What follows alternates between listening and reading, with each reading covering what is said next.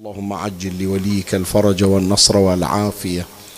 وانصره نصرا عزيزا وافتح له فتحا يسيرا وهب له من لدنك سلطانا نصيرا.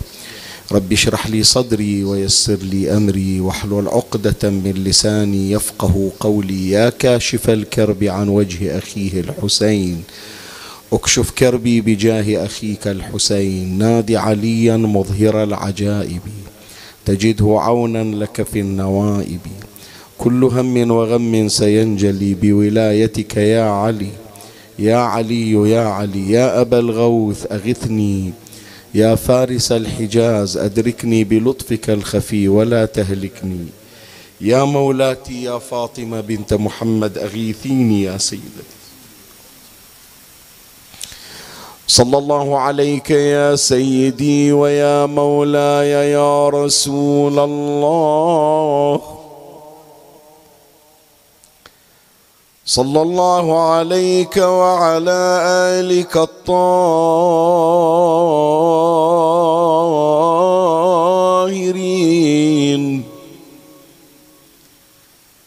فاز من اعتصم بكم وامنا من لجأ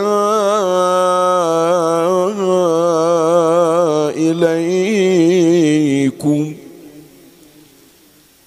يا ليتنا يا ليتنا كنا معكم سادتي. فنفوز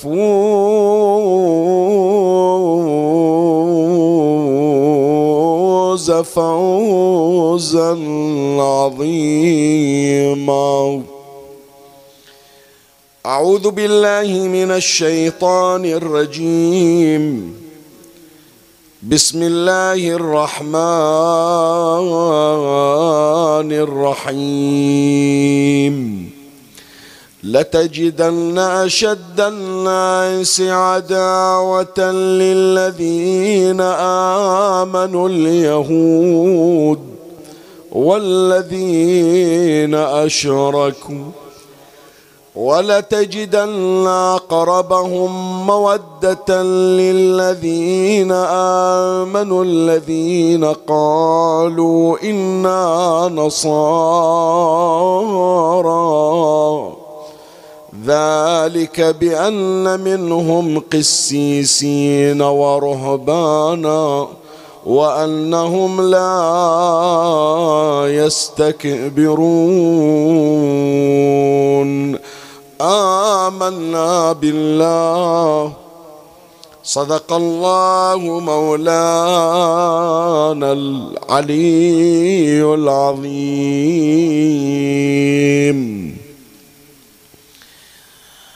العلامة الطبرسي على الله مقامه في تفسيره المعروف بتفسير مجمع البيان وطبعا حتى غير العلامة الطبرسي لكن في الصدارة لعله ما رجعت إليه يشير إلى أن هذه الآية الشريفة نزلت في قصة مجيء المسلمين بقيادة جعفر ابن أبي طالب سلام الله عليه إلى الحبشة لما خرجوا مهاجرين من مكة. طبعا مر علينا في بحوث متقدمة إلى أن المسلمين لما تعرضوا إلى الضغط من المشركين في قريش اضطروا إلى الهجرة. والنبي صلى الله عليه وآله سيد التنظيم سيد الإدارة سيد الترتيب. ما يصير يقول لأناس اطلعوا هاجروا بس. زين وين يروحون؟ المن يتوجهون؟ لو راحوا إلى مكان المكان تعرضوا فيه إلى ضغوطات أكثر من مكة. فالهجرة ما راح تكون هجرة عملية إلا إذا كانت منظمة ومرتبة.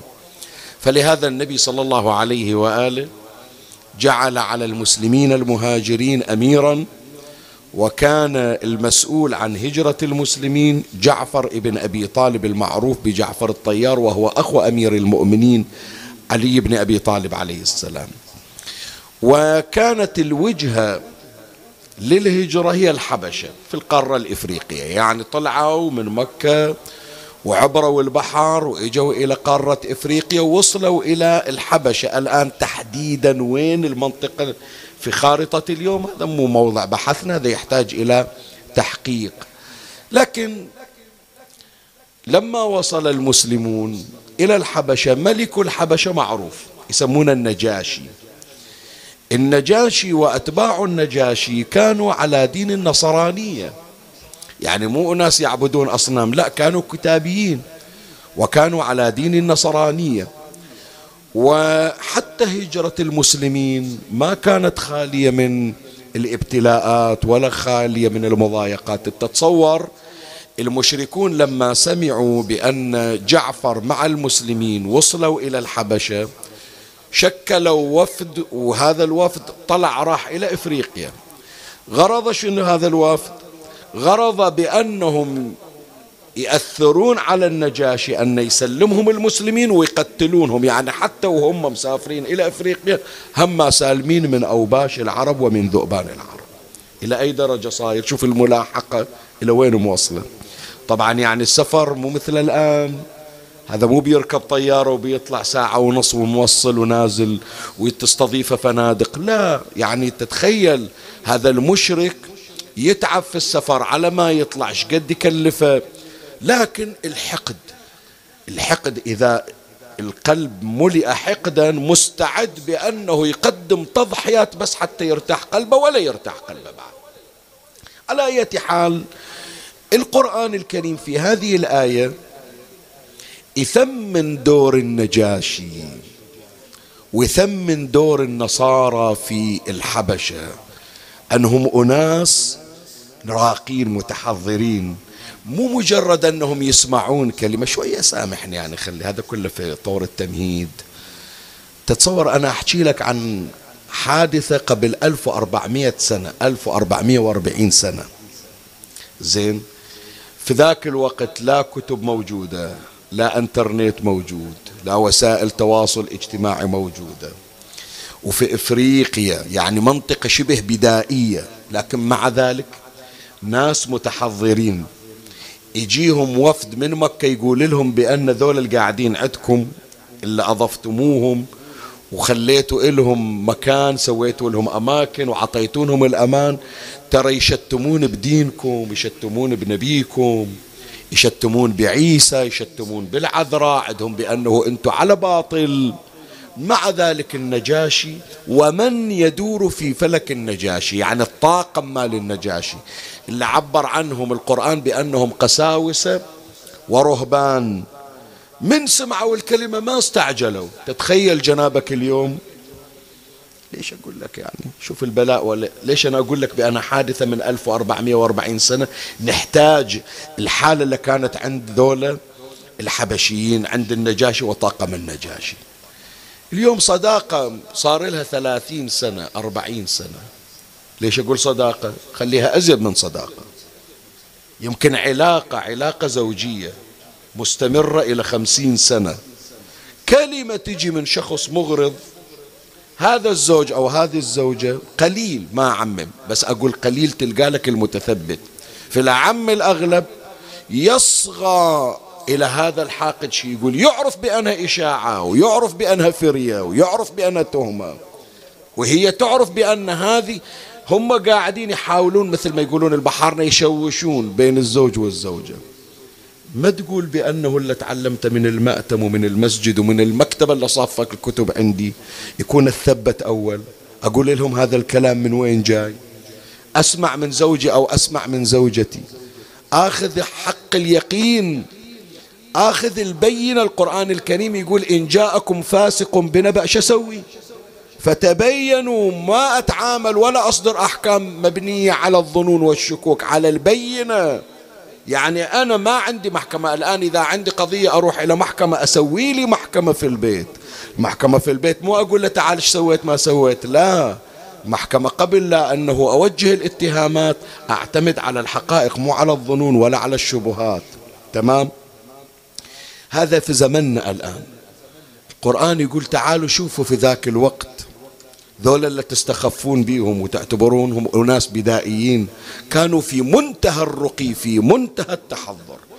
إجوا ذولا الحاقدون إلى النجاشي وإلى طاقم النجاشي. وقالوا له شوف هذا اللي اسمه جعفر ابن أبي طالب والمسلمون اللي وياه ترى يتوارون. ما تدرون عن ما تدرون شو يقولون عنكم. من كانوا عندنا في مكة ترى يشتمون بعيسى ابن مريم. يشتمون بمريم العذراء. يشتمون بيكم أنتم كنصارى. النجاشي لأنه رجل متثبت. قال أسمع شي يقولون وأحكم على كلامه. القساوسة والرهبان اللي وياه مع العلم بأنهم نصارى يحملون الأقانيم. صلبان يعني. مع ذلك قالوا أول نسمع كلامهم. يا الله يا الله ذيك الساعة نحكم عليهم. فهذا الموقف ثمن القرآن للنجاشي وللقساوسة وللرهبان. فلهذا شوف قال ذلك بأن منهم قسيسين ورهبانا وأنهم شنو لا يستكبرون. يعني إذا سمعوا الحق من جعفر ابن أبي طالب ما يقولون بأن هذا راح يأثر على كنيستنا يأثر على منصبنا يأثر على مرتبتنا عند النجاشي. ما يقولون بأنه نخاف بأن النجاشي يقرب إلى جعفر ابن أبي طالب على حسابنا وإحنا نخسر مراكزنا. أبدا لا يستكبرون على البينة ولا على الحق.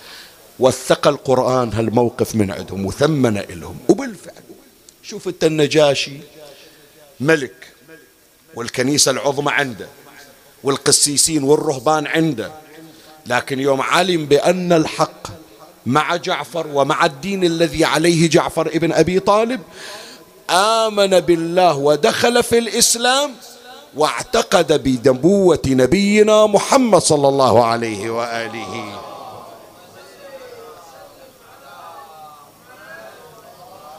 ومن التوفيقات مو بس النجاشي. يعني إحنا عندنا في المرويات روايات سنية وشيعية. النبي صلى الله عليه وآله ترحم على النجاشي.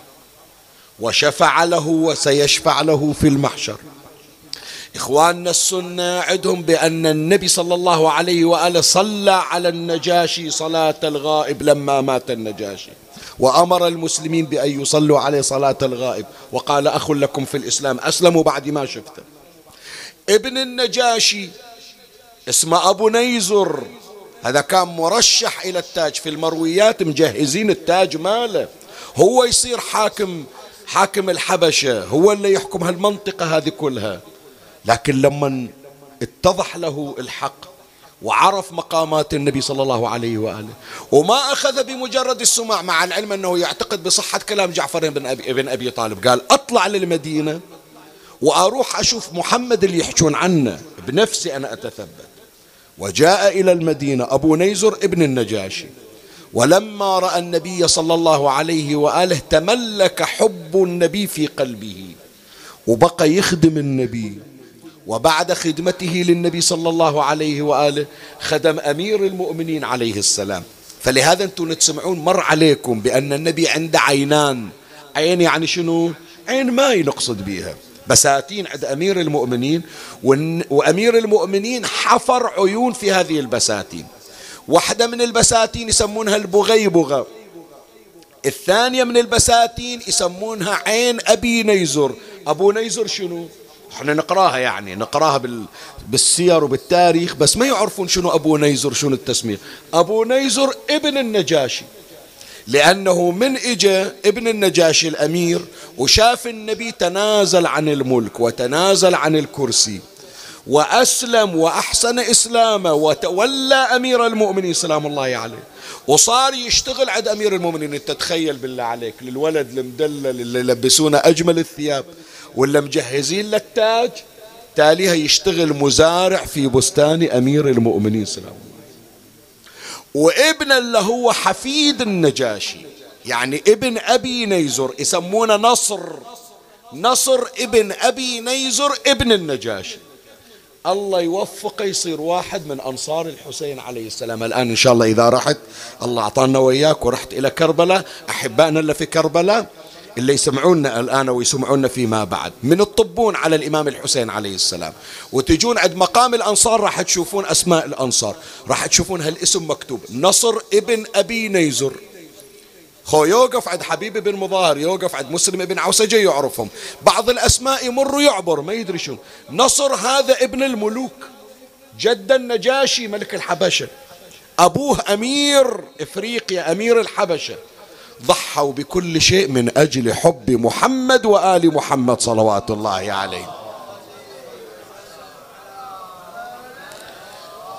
شوف هالتوفيقات هذه النجاشي النبي يترحم عليه. أبو أبو نيزور يصير خادم لأمير المؤمنين سلام الله عليه. يعني. الحفيد نصر ابن أبي نيزور يصير أحد الفدائيين وأصحاب وشهداء الطف في معركة كربلاء. بشرفك تقول لي. لو كان عندهم تعالي على قبول الحق يتوفقون إلى هذا؟ ما يتوفقون. لكن لما خضعوا للحق ولما أذعنوا لنور الهداية الله عز وجل وفق الجد والآب والحفيد. فلهذا إحنا ليش جايبين هذا الكلام؟ إلي غرض من وراءه هذه اللي ذكرت الآية وأشارت وأنهم لا يستكبرون. ما ظلت بس عند النجاشي وأولاد النجاشي لا. ترى مجموعة من الرهبان يعني من آه، رهبان متعبدين نصرانية ومن القسيسين أيضا يعني من علماء النصرانية من علماء المسيحية عندهم نفس الحالة اللي كانت عند النجاشي. إذا شاف الحق ما يتكبر. إذا شاف دلالة الحق والهداية ما يقول لا والله ديني ما أغيره. يتبع الحق أينما ذهب. الله وفقهم. فصار بعض الرهبان وبعض القساوسة من أنصار الحسين عليه السلام. الله وفقهم شلون؟ تقول لي شيخنا يعني حضروا في واقعة الطف؟ لا خلي عنك وهب الذي أسلم. خو مو قس وهب. نصراني لكن مو قس. لكن القسم الثاني الجزء الثاني من مقتل الحسين عليه السلام والذي ابتدأ بعد المقتل الشريف مجموعة من الرهبان ومن القساوسة الله ختم حياتهم بأن صاروا مسلمين وعلى حب الحسين بن علي سلام فلهذا يا أحبائي قبل لا أخوض الآن في غمار البحث أتمنى هذه تخلونها دائما في بالكم أنه إن شاء الله في زمن الظهور وفي زمن خروج إمامنا صلوات الله وسلامه عليه. القائمة اللي عندك الليست اللي عندك اللي فيها أسماء أنصار الحسين راح تتغير. راح تشوف أسماء جديدة. الآن أنت في بالك 72 أنت في بالك يمكن 100 150 من يجي إمامنا سلام الله عليه عجل الله فرجه الشريف راح يضيف أسماء يمكن إحنا ما نعرف عنها. أسماء ما ندري عنها. يمكن نعرف قضاياها لكن ما نعرف الأسماء. تالي نتفاجأ بأن ذولا من الأنصار. يعني مثلا مثلا هالأيام هذه أحكي لك هالأيام. إحنا غير الآن في بداية شهر صفر. واحد من أنصار الحسين الآن هذا وقت استشهاده. الشيخ الذي في الشام جاء إلى الإمام زين العابدين عليه السلام وقال الحمد لله الذي قتلكم الحمد لله الذي فضحكم وقتلكم وأراح البلاد والعباد منكم. والإمام زين العابدين عليه السلام قال له يا شيخ هل قرأت القرآن؟ قال بلى. قال فهل مررت على قوله تعالى قل لا أسألكم عليه أجرا؟ إلا المودة قال وما أنتم القرآن؟ قال أجبني. قال قرأتها. قال من القربى؟ قال الله ورسوله. قال نحن القربى يا شيخ. والإمام عرض الآيات وبين تفسيرها في آل محمد. ثم قال اللهم إني أبرأ إليك مما فعل فلان في آل محمد. هل ترى لي من توبة يا ابن رسول الله؟ قال إن تبتاب الله عليك. فأخذ سيفه وصار يدافع عن زين العابدين وعن الحوراء زينب وعن بنات رسول الله وعن أطفال الحسين حتى قتل. شهادة لو مو شهادة. شلون؟ إذا مو هذه شهادة متى الشهادة إذا؟ هذا الآن أنت سائلني واسأل كل المؤرخين شو اسمه؟ ما ندري عنه. وين قبره؟ من دلي من دلي ترايح سوريا تزور الحوراء زينب والسيدة رقية صلوات الله عليهما. أحد قال لك هذا قبر الشيخ اللي قتل دون زين العابدين؟ من دلي قبره؟ في زمن الظهور الإمام يعرفنا منه هو. ويطلع قبره وما ندري لعله ممن يوفق للرجعة. لأنه عندنا في الروايات أن أنصار الحسين عليه السلام يرجعون في زمن الظهور. فيمكن يطلع هذا ونشوفه. نقول هذا الشيخ اللي كنا نسمع عن قصته في أيام صفر. عبد الله بن عفيف الأزدي اللي كان في الكوفة اللي عينه ذهبت في الجمل والثانية في صفين. ووقف ودافع عن شتم الإمام الحسين عليه السلام على منبر أبي في الكوفة. ما مسجل أنه من أنصار كربلاء. مع العلم قاتل عن الحسين. وقتل من أجل حبه للحسين عليه السلام. شهيد لو مو شهيد؟ شلون مو شهيد؟ شهيد. فعمي هذه القائمة راح يصير لها أبديت راح يصير لها تحديث. راح تطلع أسماء ما ندري عنها وراح تطلع لنا أماكن ما ندري عنها. واحدة من المعلومات أنا ذاكرينها قبل سنة أو سنتين وخلوها عندكم. سفير الحسين منه هو؟ مسلم ابن عقيل. زين أول سفير للحسين منه هو؟ وأول قتيل. إحنا نتصور أن أول قتيل قتل مسلم. حتى في شعرنا يعني إذا تتذكرون عندنا لطمية قديمة من سفرة حسين هاي أول مصيبة لطمية كنا نجيبها. صحيح لو لا على أساس أنه أول قتيل. لا مو أول قتيل. مسلم ابن عقيل مو أول قتيل. أكو واحد من السفراء الحسين عنده سفراء قيس ابن مسهر الصيداوي عبد الله ابن يقطر هذول كلهم سفراء الحسين عليه السلام. واحد اسمه سليم ابن رزين أو سليمان ابن رزين. وهذا مولى للحسين عليه السلام. قتلوه. وين قتلوه؟ مو في الكوفة في البصرة. وين قبره ما ندري وهذا من أنصار الحسين. ومولى للحسين عليه السلام. وشهيد شهيد من شهداء الطف. وين قبره يا أهل البصرة؟ ما يدلونه إحنا من باكر في زمن الظهور الإمام يطلع قبر. واحد من أنصار الحسين. هي كلها معلومات ترى أنا متعرض إلها وإن كانت مو من البحث لكن وجدت أنه من المنفعة إعادة إثارتها. واحد من أنصار الحسين سلام الله عليه. وهو سوار ابن منعم. سوار ابن منعم هذا أخذوه جريح. ومات متأثرا بجراحه بعد ستة أشهر. ستة أشهر من واحد محرم من عشرة محرم. تحسب ستة أشهر يعني تصير متى؟ شهر رجب. يعني عشرة رجب شهادته. زين مو مدفون في كربلاء. وين مدفون؟ ما ندري. بالكوفة بغير الكوفة ما ندري. اكو غيره من انصار الحسين الموقع يسمونه الموقع ابن الموقع الصيداوي. هذا دور السنة استشهد. وفي الروايات بأنه أهله شالوه من غير ما حد يلتفت من الجيش. لبالهم مقتول هم شافوا الجيش مشغول بحرق الخيام وبسلب الحسين وبضرب النساء. شالوا قتيل جريحهم طلعوه من المعركة. ودوه إلى الكوفة وضموه. وعالجوه من جراحه. حتى شفي يوم شوية هدأت الأمور. يعني عقب ما طلعوا السبي من الكوفة واستقرت الأمور بالكوفة إجوا أهله إلى عبيد الله بن زياد. قالوا له إحنا طالبينك طلب إحنا كنا حاضرين بالمعركة في كربلاء. قال إيه دللوا شو تردون؟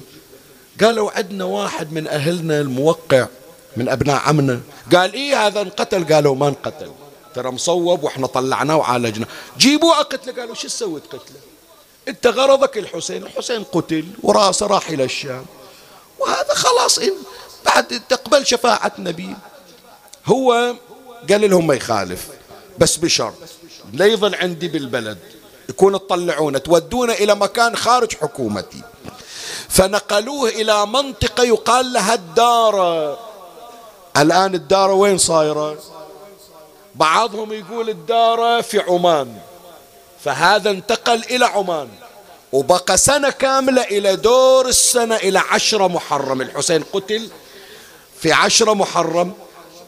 دور السنة من مقتل الحسين؟ قال لهم اليوم أشوف قلبي مغموم. اليوم شنو؟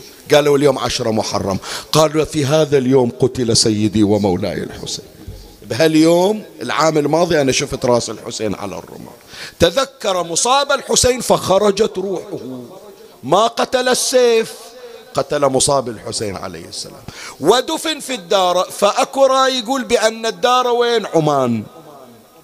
بعضهم يقول الدار لا صوبنا القطيف المنطقة الشرقية. فهو هذا من أنصار الحسين إما في عمان مدفون أو في المنطقة الشرقية مدفون.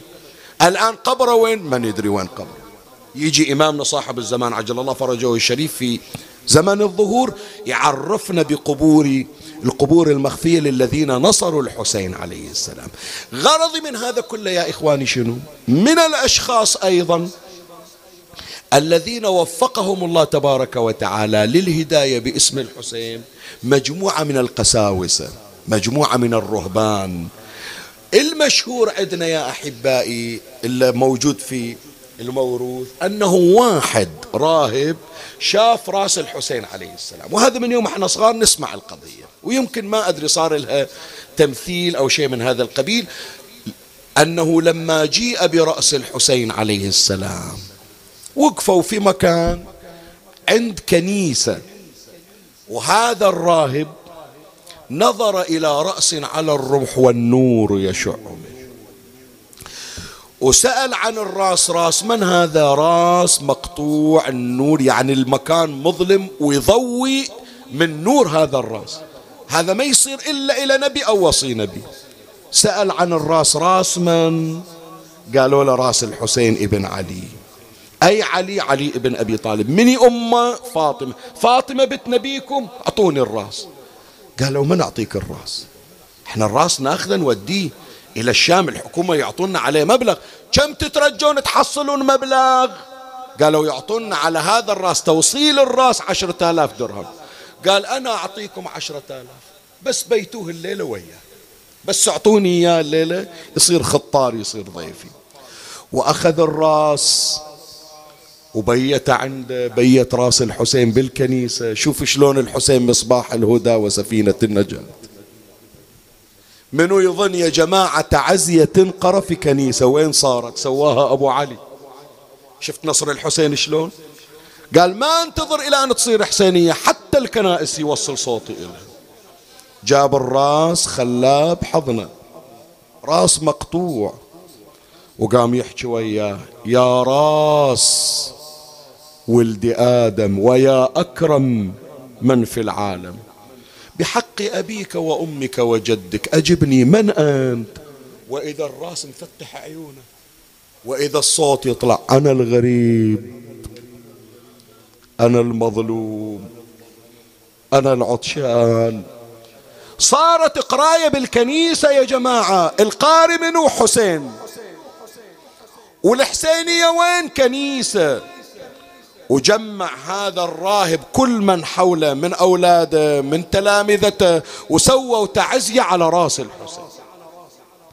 وقام يطالع بالراس الراس مضروب على الجبين الراس مكسرة أسنانه التكسير قبل لا يصير في الشام صار في الكوفة ضرب عبيد الله بن زياد.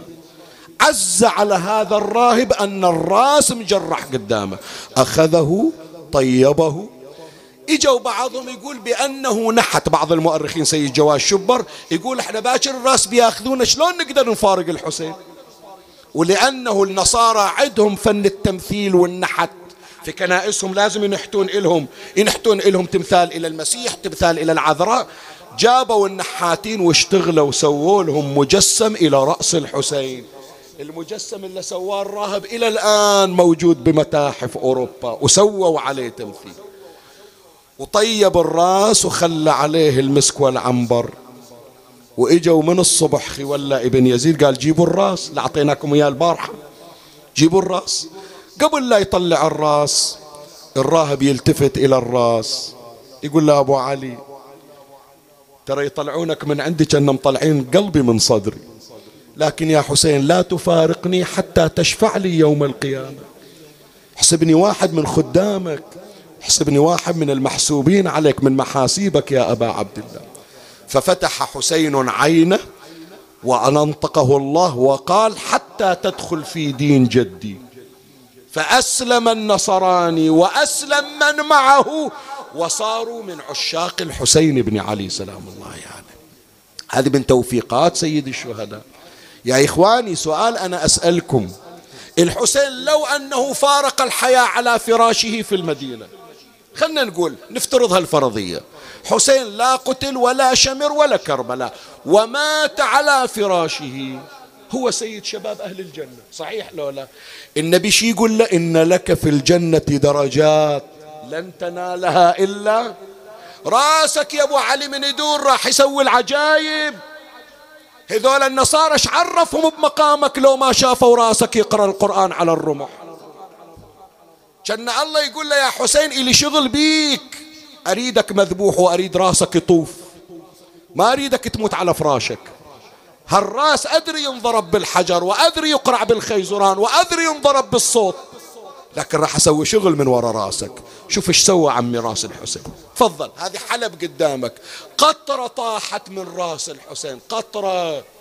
قطرة اسمع إيش أحكي لك عمي لا تبكي. أول اسمعني. قطرة دم طاحت من راس الحسين على حجر.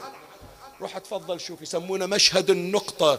صحن وقبة ومناير ومستشفى ومدارس وأوقاف كلها من قطرة من دم رأس الحسين. جا رأس الحسين شي يسوي عمي؟ رأس الحسين شي يسوي؟ اللي يسمعوني الآن عبر البث. أحباب الحسين شيعة وسنة من أهالي مصر. والطلبة والطالبات اللي يدرسون بمصر. وكل من يسمعني ورايح إلى مصر. شايفين مشهد الحسين لو ما شايفينه؟ عمي أهل مصر يعتقدون رأس الحسين مدفون. إحنا شيعة أهل البيت الاثني عشرية نعتقد رأس الحسين أرجعه زين العابدين إلى العراق إلى الجسد في كربلاء. هذه عقيدتنا. ترى باقي 16 يوم وزين العابدين يجيب الراس ويركبه على نحر أبوه. يسمونها زيارة مرد الرؤوس. زين الموجود شنو هناك؟ الصندوق الذي حملوا فيه رأس الحسين ريحة الحسين بعد مو الدم ريحة أبو علي. روح شوف عمي إيش صاير بمصر الآن. من صندوق حملوا فيه رأس الحسين. المريض يجيبونه إذا ما إلى علاج بالمستشفيات قال ودوه عند الحسين. الحسين حنون. ريحة الحسين صارت سر الشفاء. شلون راس الحسين؟ شلون روح الحسين؟ هذا هو سر أبي عبد الله. فمن بعد هذا كله أريد في هذه الليلة فيما تبقى أذكر لك بعض الرهبان لأن ما حد يذكرهم مع الأسف. وهي القصة قليل ما تذكر. واللي يذكرون يذكرون قصة واحد من الرهبان. والحال هناك رهبان. وفقهم الله لأن يكونوا حسينيين ببركة الحسين عليه السلام. فأذكر لك نماذج ثلاثة فيما تبقى عندي من الوقت وأختم بحثي لهذه الليلة إن شاء الله. أما النموذج الأول راهب في الطريق. هذا بعدهم ما وصلوا إلى الشام. طلعوا راس الحسين ونساء الحسين وأخوات الحسين وبنات الحسين. وجايين في الطريق. ومروا في طريقهم على كنيسة على دير. أول ما نزلوا راح أقرأ لك النص الآن اللي يذكره الشيخ القمي المحدث في كتاب نفس المهموم. ويذكر عن مصدر سني تاريخ الخميس شيخ حسين الديار بكري مصدر مهم. أول ما وصلوا عند الكنيسة قالوا خلنا ننزل نرتاح. الجو حار ضربوا الرمح اللي في رأس الحسين. ركزوه بالأرض. ويما رأس الحسين ارتكز بذيك البقعة وإذا يشوفون ينكتب على جدار الكنيسة أترجو أمة قتلت حسينا شفاعة جده يوم الحساب.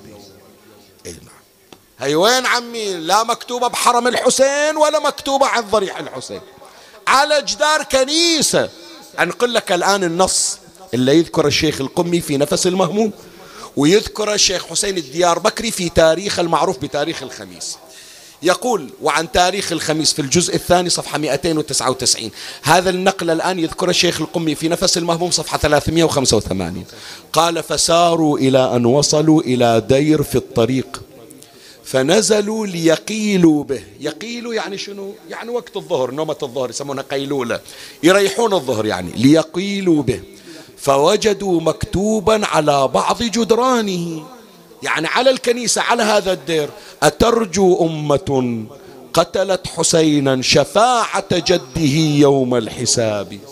فسألوا الراهب طلعوا الراهب الموجود بالدير تعال منو كاتب؟ هذا تحدي للحكومة هذا كأنك قاعد قاعد تحكي على حكم الحكومة. منو كاتب هالحكي على الدير؟ فسألوا الراهب عن السطر ومن كتبه فقال اسمع هذا الراهب يحكي. فقال إنه مكتوب ها هنا من قبل أن يبعث نبيكم بخمسمائة عام. يعني بعد الحسين ما ولد نور الحسين موجود بس الحسين جسما ما ولد. زين سؤال أسائلك هذا اللي قاعد هالراهب يحرس هالكتابة ما يمحيها. وكل من جاي يسأل هالكتابة منو كاتبنها يقول هي من خمسمية سنة صار لها. أن راح يجي واحد اسمه حسين وجده يشفع لمحبه ولا يشفع لقاتله. وظيفة شنو؟ هذا الراهب وظيفة الحفاظ على اسم الحسين المنقوش على جدار الكنيسة والدير. شوف التوفيقات شلون؟ مهمة في الدير شنو؟ بس هالسطر اللي صار له خمسمية سنة يحافظ عليه يجي ينظفه وإذا واحد سأل هذا ما قال أنا أخاف أحكي ويقتلوني. قال حتى لو يقتلوني. فداء لاسم الحسين بن علي. هذا واحد من الرهبان الذين صادفهم الركب الحسيني في مسيره النموذج الثاني هذا هم مؤثر قصته جدا مؤثرة. وين هذا؟ بلبنان بعلبك. هذا راهب آخر في لبنان ذاك بالعراق هذا بعلبك. النقل هذا يذكره أبو مخنف في مقتله لوط بن يحيى صفحة 189 خلي أقرأ لك الرواية وأعرني سمعك وفرغ لي قلبك وأقبل علي بكلك. قال وأدركهم منو يعني؟ الركب. إلا شايلين راس الحسين ونساء الحسين وبنات الحسين وزين العابدين. قال وأدركهم المساء عند صومعة راهب. فأنشأ زين العابدين. هذا من شعر الإمام زين العابدين عليه السلام. فأنشأ زين العابدين عليه السلام يقول هو الزمان فما تفنى عجائبه. عن الكرام ولا تهدى مصائبه. فليت شعري إلى كم ذا تجاذبنا. صروفه وإلى كم ذا نجاذبه. ترى قراية زين العابدين هالأيام من تحط راسك على الفراش الليلة هالأيام زين العابدين هي قرايته. يسيرون على الأقتاب عارية. وسائق العيش يحمي عنه غاربه. كأننا من سبايا الروم.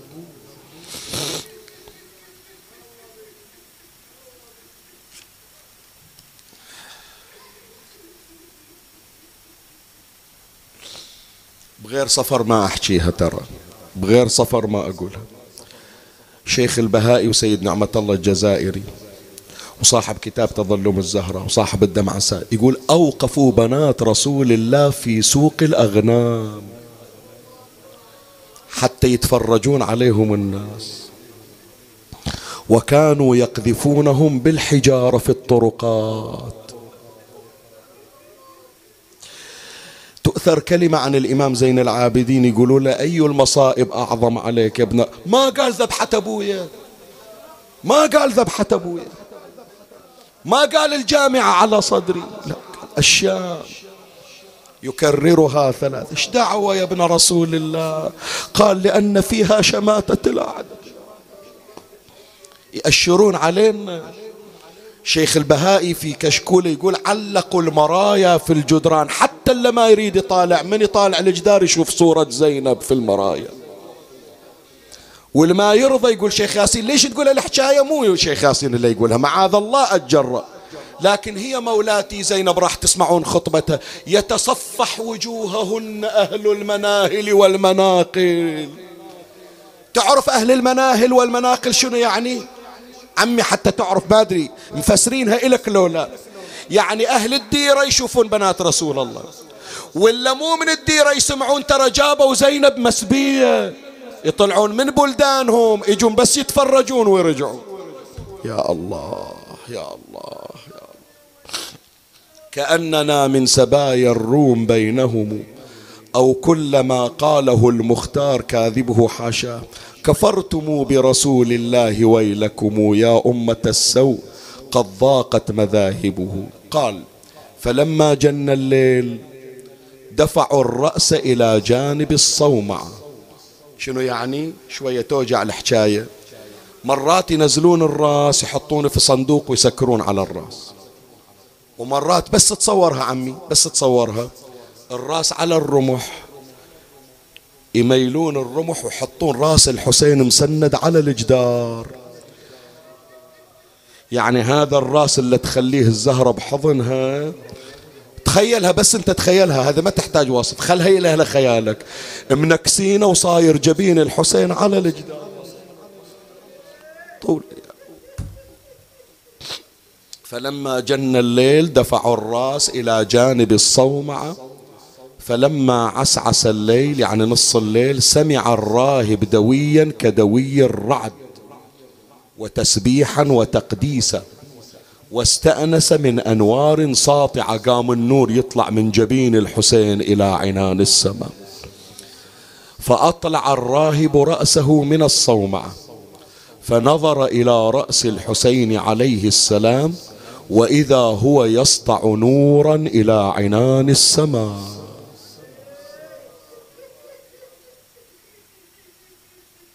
كن هم حسين في الجنة تقول هالنور من وين جاي؟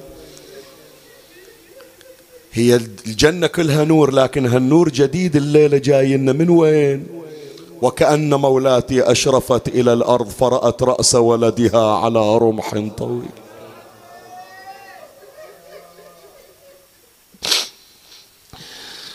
الراهب يقول ونظر إلى باب قد فتح من السماء.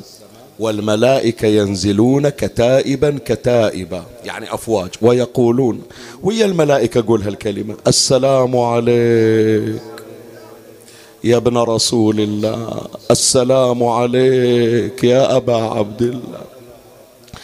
فجزع الراهب جزعا شديدا فلما أصبحوا يعني الليلة بيتها الحسين والملائكة في هبوط وصعود على رأسه. فلما هموا بالرحيل فأشرف الراهب عليهم ونادى من زعيم القوم؟ فقالوا خول بن يزيد. فقال وما الذي معكم؟ بارحة ما بيتنا دوي وملائكة صاعدة ونازلة.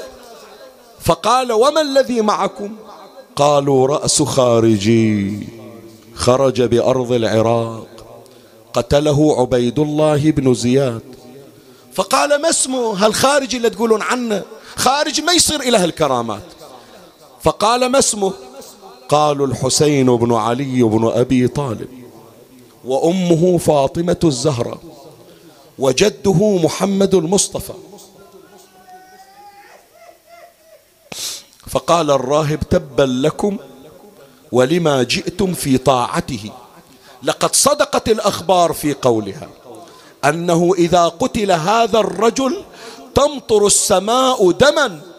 يقول إحنا صار لنا الآن أيام الدنيا كلها مطر تنزل دم. نقول ما تصير إلا نبي ما عندنا نبي.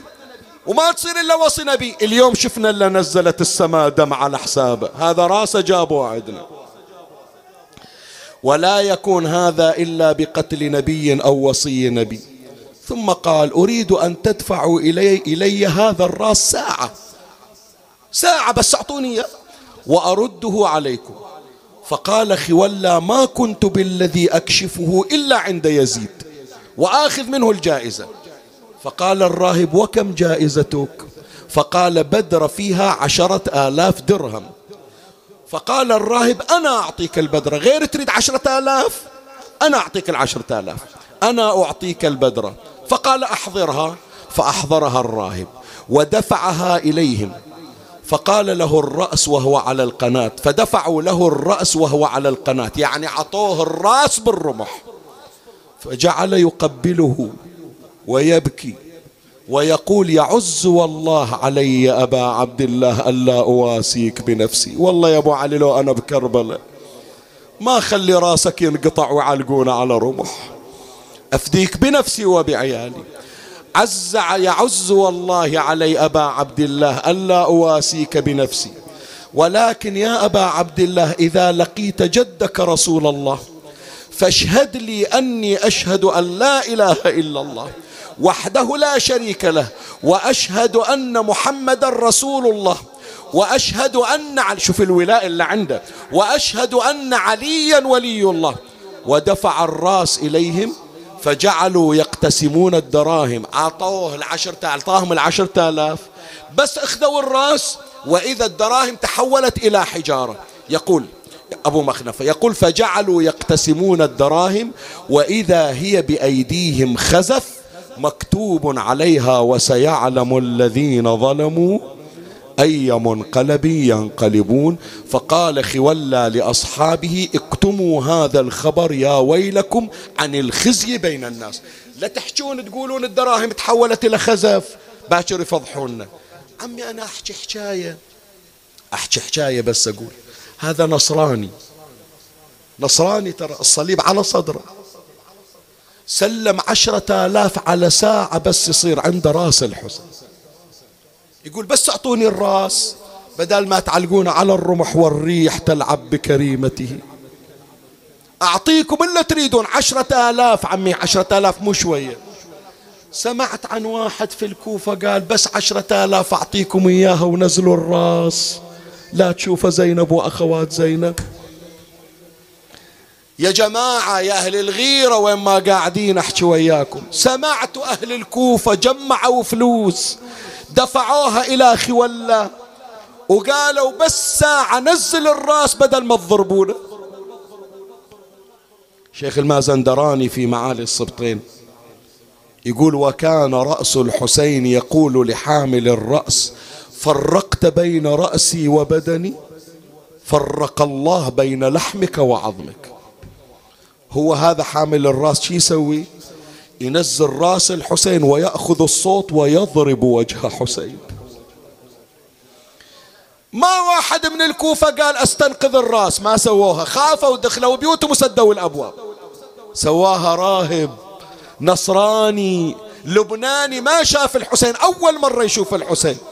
بس يوم شاف كرامة الراس قال أبو علي خلي أسوي لك شيء حتى تقبلني وحتى أكون من ممن نالتهم شفاعتك وشفاعة أبيك وجدك.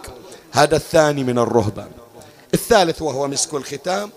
في منطقة يقال لها قنسرين بين العراق وبين الشام. الرواية يذكرها العلامة المجلسي.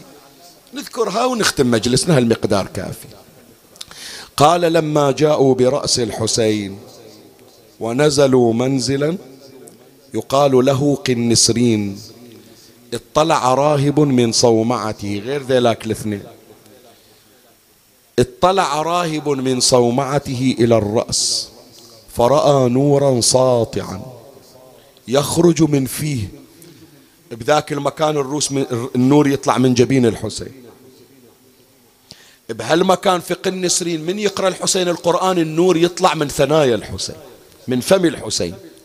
يخرج من فيه ويصعد إلى السماء. فأتاهم بعشرة آلاف درهم وأخذ الرأس وأدخله صومعته. فسمع صوتا هو شايل الرأس وضامنه يسمع صوت لكن ما يشوف منه اللي يحكي. فسمع صوتا ولم يرى شخصا. شي يقول الصوت؟ قال طوبى لك. يعني زين سوى؟ ما أدري هذه أم حسين. مكسور قلبها على وليدها. يوم نزلوا من على الرمح قالت جزاك الله خير ما قصرت طوبى لك وطوبى لمن عرف حرمته. فرفع الراهب رأسه وقال يا رب بحرمة عيسى شقد عيسى ابن مريم غالي عندك يا رب. بحرمة عيسى تأمر هذا الراس بالتكلم معي. أنا أعرف هذا راس مو كسائر الرؤوس. لو نبي لو وصي نبي وصي يحكي مثل ما راس يحيى حكى. أريد أسمع صوته أريد بس يحكي وياي. بحرمة عيسى تأمر هذا الرأس بالتكلم معي. يقول فتكلم الرأس فتح عيونه وقام يحكي وياي. وقال يا راهب أي شيء تريد؟ ش عندك وياي تريدني أحكي وياك؟ شو تريد من عندي؟ قال من أنت؟ إلا من جابوك النور يطلع من عندك. إلا هالنسوان وهالأطفال اللي قاعدين برا حطوا ماتم عليك. أنت منو؟ بس خلي أعرف. من أنت؟ قال أنا ابن محمد المصطفى. وأنا ابن علي المرتضى. وأنا ابن فاطمة الزهراء. وأنا المقتول بكربلاء. وصاح الرأس. بحضن ذاك الراهب. أنا المظلوم. أنا العطشان. ثلاثة أيام تفتتت كبدي. على التراب أصيح وحق جدي. أنا عطشان ما جابوا لي قطرة مية. أنا العطشان. وسكت. قال هالحكاية وسكت الحسين. فوضع الراهب وجهه على وجهه. عمي سمعوا يا القاعدين. وسمعوا يلي مو ويانا بالمجلس لكن عبر البث. هذا اللي يجي ويلزم الشباك. ولاصق صدره بالشباك. ويجي له الخادم ويقول زاير سوي مجال لغيرك. شايفينهم لو لا سوي مجال لغيرك اكو زوار غيرك وهو ما يريد مكلب بالشباك. يقول عندي حاجة ويا حبيبي. ما أريد اعوفه للشباك إلا أول احصل حاجتي يعطيني مرادي. أثاري ترى مو من عندنا من ذاك الوقت هذا الراهب. شوف إيش سوى. هذا مو شباك عنده عند الراس الشريف. حط خده على خد الحسين. حط وجهه على وجه الحسين. شوف إيش طلب من الحسين. عمي شوف تحرك قلبك لو لا هي الحكاية. قال فوضع الراهب وجهه على وجهه. فقال لا أرفع وجهي عن وجهك. يعني ما أخليك أبو علي. حتى لو يقتلوني ما أخليك. لا أرفع وجهي عن وجهك حتى تقول أنا شفيعك يوم القيامة.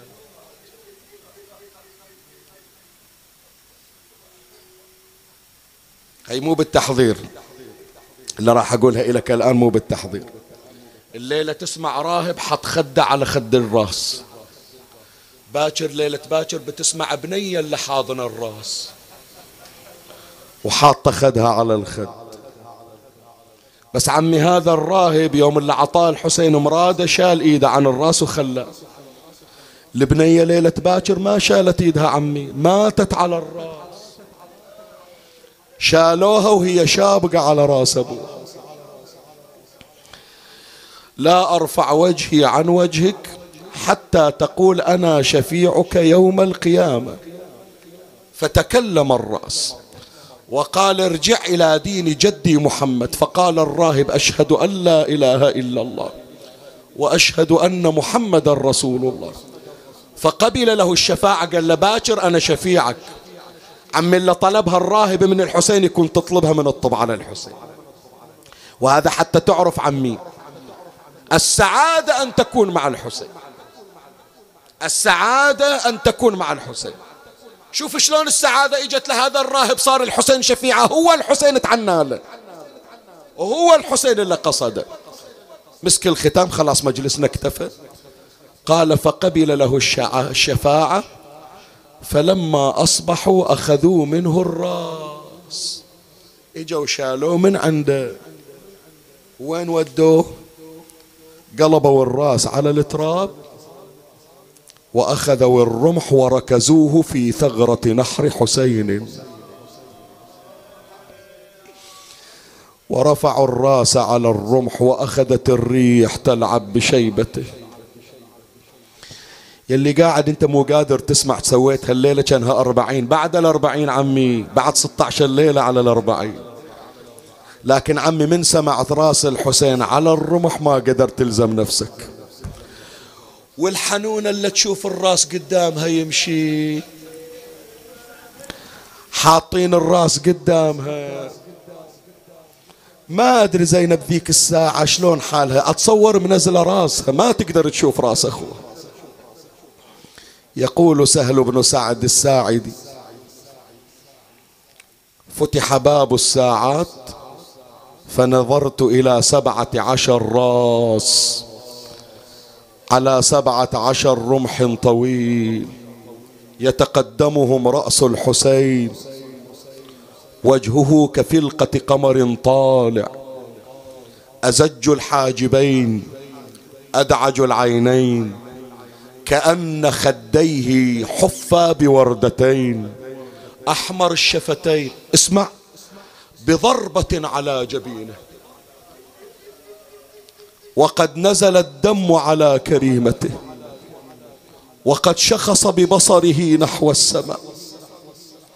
ونظرت من خلفه إلى شاب جامعة الأسر على صدره. وهو يقول أقاد ذليلا في دمشق كأنني من الزنج عبد غاب عنه نصير. ونظرت إلى عشرين جمل ضالع. عليها أربعين شقة وعلى تلك الجمال نساء مسبيات. وكأن امرأة أمام النساء لا تخرم صو... يا لا يخرم صوتها صوت علي بن أبي طالب. هلي هلي خبر لكم وصل مني تحشم بأهلها. هلي هلي هلي لو خبر لكم وصل مني شدوا على خيولكم واسألوا عني. هذه ونات زينب هالليالي ها. إي والله. عمي بترجع وبتنام على فراشك الليلة الليلة زينب نايمة بالخرايب ترى. على التراب نايمة بتعالي. هلي لا لا خبر ليكم وصل مني وصل مني شدوا على خيولكم بس سألوا عني. بيكم لا يخيب اليوم. ظلي ظلي ولو نص الدرب سألوا علي. تقول طلبتكم تجوني كربلة ما جيتوا طلبتكم في قصر الإمارة والحبال بإيدي وما حضرتوا طلبتكم وأنا في البر أمشي ما جيتوني. دخيل الله لحقوا علي قبل لا أطب المجالس لا يصيحون علي خارجية. ولو نص الطريق تلاحقوني. يا سادة بالرخصة من عندكم. ولو نص الطريق تلاحقوني. ترى عد مدخل الشام تحصلوني. ترى يردون ليه يدخلوني يدخلوني. ويردون أوقف بديوان. ومي أويلي. إذا عندك حاجة الليلة وديها إلى حلال المشاكل علي. وإذا حاجتك طلبتها من علي وما وصلت وما انقضت خلي زينب هي اللي ترسل حوايجنا. ترى صارت بمشكلة زينب ونخت علي. نحط مشاكلنا ويا مشكلتها. وخلي زينب هي تكون ساعي البريد هي اللي ترقل مشاكلنا إلى حلال المشاكل. صاحت ما يناسب والله يا حيدر ما يناسب ما يناسب بناتك يا علي بين الأجان. والله يا علي تقل يا علي. والله ما يناسب بناتك يا علي بين الأجان أجانب تقبل زينب الطب الخرايب الخرايب. يا علي يا علي أنيم على ذراعي رقي ها تحرك المجلس ها؟ خلي بعد أشوف هالبيت يحرك قلبك لو لا. صاحت يا نور المدارس والما يا نور المساجد والمدارس ويا ذباح كل سبع وفارس ترضى يمن للدين حارس يدخلون زينب. كسر قلبك ها؟ كسر قلبك. ما أدري ذيك الساعة شو تصور تقول هذه اللي يطلعونها بالليل ما يريدون أحد يشوف ضلالها. هذه اللي حتى إذا راحت إلى أمها تزورها وياها أخوتها ما يريدون يشوفون طولها. تالي أشرون عليها بالمجالس. يا نور المساجد والمدارس يا ذباح كل سبع وفارس ترضى يا مل الدين حاريس يدخلون زينب في المجال. اي والله بعد بعد بعد اللي خلق وياك. صاحت عناي عناي عناي نصب راس الحسين ويدق. عناي عناي يزيد بمجلسه ومن سأل. عنها عناي عناي تمنيت يروح اليوم. عناي عناي لداح الباب خلي الحق علي. بيدنا بدينا إحنا من قبل آدم. بدينا بدينا وجدنا الشر في الدنيا.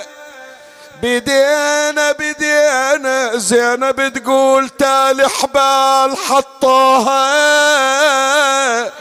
بدينا بدينا واحد أشر الواحد علي. والله أريد أختم وأنزل. بس هذه أخليها مسك الختام. إلى حاجتي اللي طلبوها من عندي. وقالوا شيخنا لا تنسانا. وأقراها الله يشهد يا أهل العراق بنية سلامة العراق وسلامة الزائرين وأهل العراق. أجيبها إلهم بخصوصهم. جاء عبد يحمل حبلا. وشاف زين العابدين. شو تريد تسوي؟ قال أمر الأمير أن أدخلكم مربقين بحبل واحد. اي وإنت شو تريد تسوي؟ قال أشتفكم. كلكم أجركم بحبال واحد. يقول لو مروتي تقبل يعني أخلي أجنبي يلمس واحدة من بناتي وخواتي. قال شو أسوي؟ قال عطني الاحبال أنا اللي أشتفهم بيدي. وأخذ زين العابدين الحبل. أول ما خلاه برقبته وإجا على سكينة. سكينة قربي راسك ولف الحبال عليها رقية جيب راسك ولف الحبال عليها. الإمام الباقر أربع سنين عمره لف الحبل على رقبته. وزينب آخر السبي عمي عطني مهلة ليش بكيت؟ ما خليتني أكمل لك. زينب آخر السبي واقفة. بس شاف زينب عمته واقفة كأنها الزهرة انكسر قلبه. ما كان ما قبل زين العابدين يحطه برقبة عمته خلاه بكتفه. صاحت ايدي ناعمة ما تتحمل حبال. ارحم روحك شوي يا عمي إلي حاجة بيك بعد. ايدي ناعمة ما يتحمى تتحمل حبال يضربني من أمشي الجمال. واعظم علي واحد قال هالحرمة كنها مالها رجال أعظم علي واحد قال هالحرمة كنها مالها رجال قلت لنعم سبعين خيال تركناهم جنايز فوق الرمال بلا رجال ظلينا لا والد لي ولا عم ألوذ به ولا أخ لي بقي أرجو ذو رحمي. أنا ويني وين الدواوين واني مخدرة عباس. اللهم صل على محمد وآل محمد. يا مولاي يا صاحب الزمان إليك نشتكي وإليك نجأر ونلجأ وأنت باب الله المفتوح.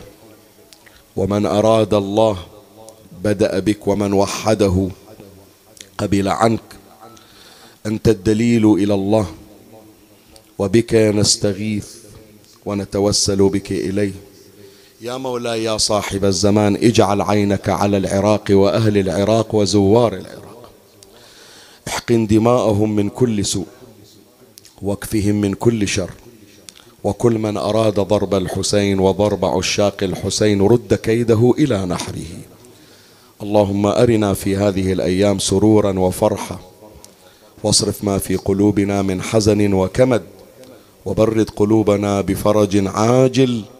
اللهم اجعل زيارة الحسين هذا العام سببا لقضاء الحوائج المتعسرة وشفاء المرضى والفرج العاجل لجميع المؤمنين. ترحم على أمواتي وأموات الباذلين والسامعين والمؤمنين سيما من لا يذكره ذاكر ولا يترحم عليه مترحم. عجل اللهم فرج إمامنا صاحب العصر والزمان شرفنا برؤيته وارزقنا شرف خدمته وبلغ أمواتي وأموات الجالسين والسامعين والمؤمنين ثواب هذا المجلس الشريف وثواب الفاتحة مع الصلوات.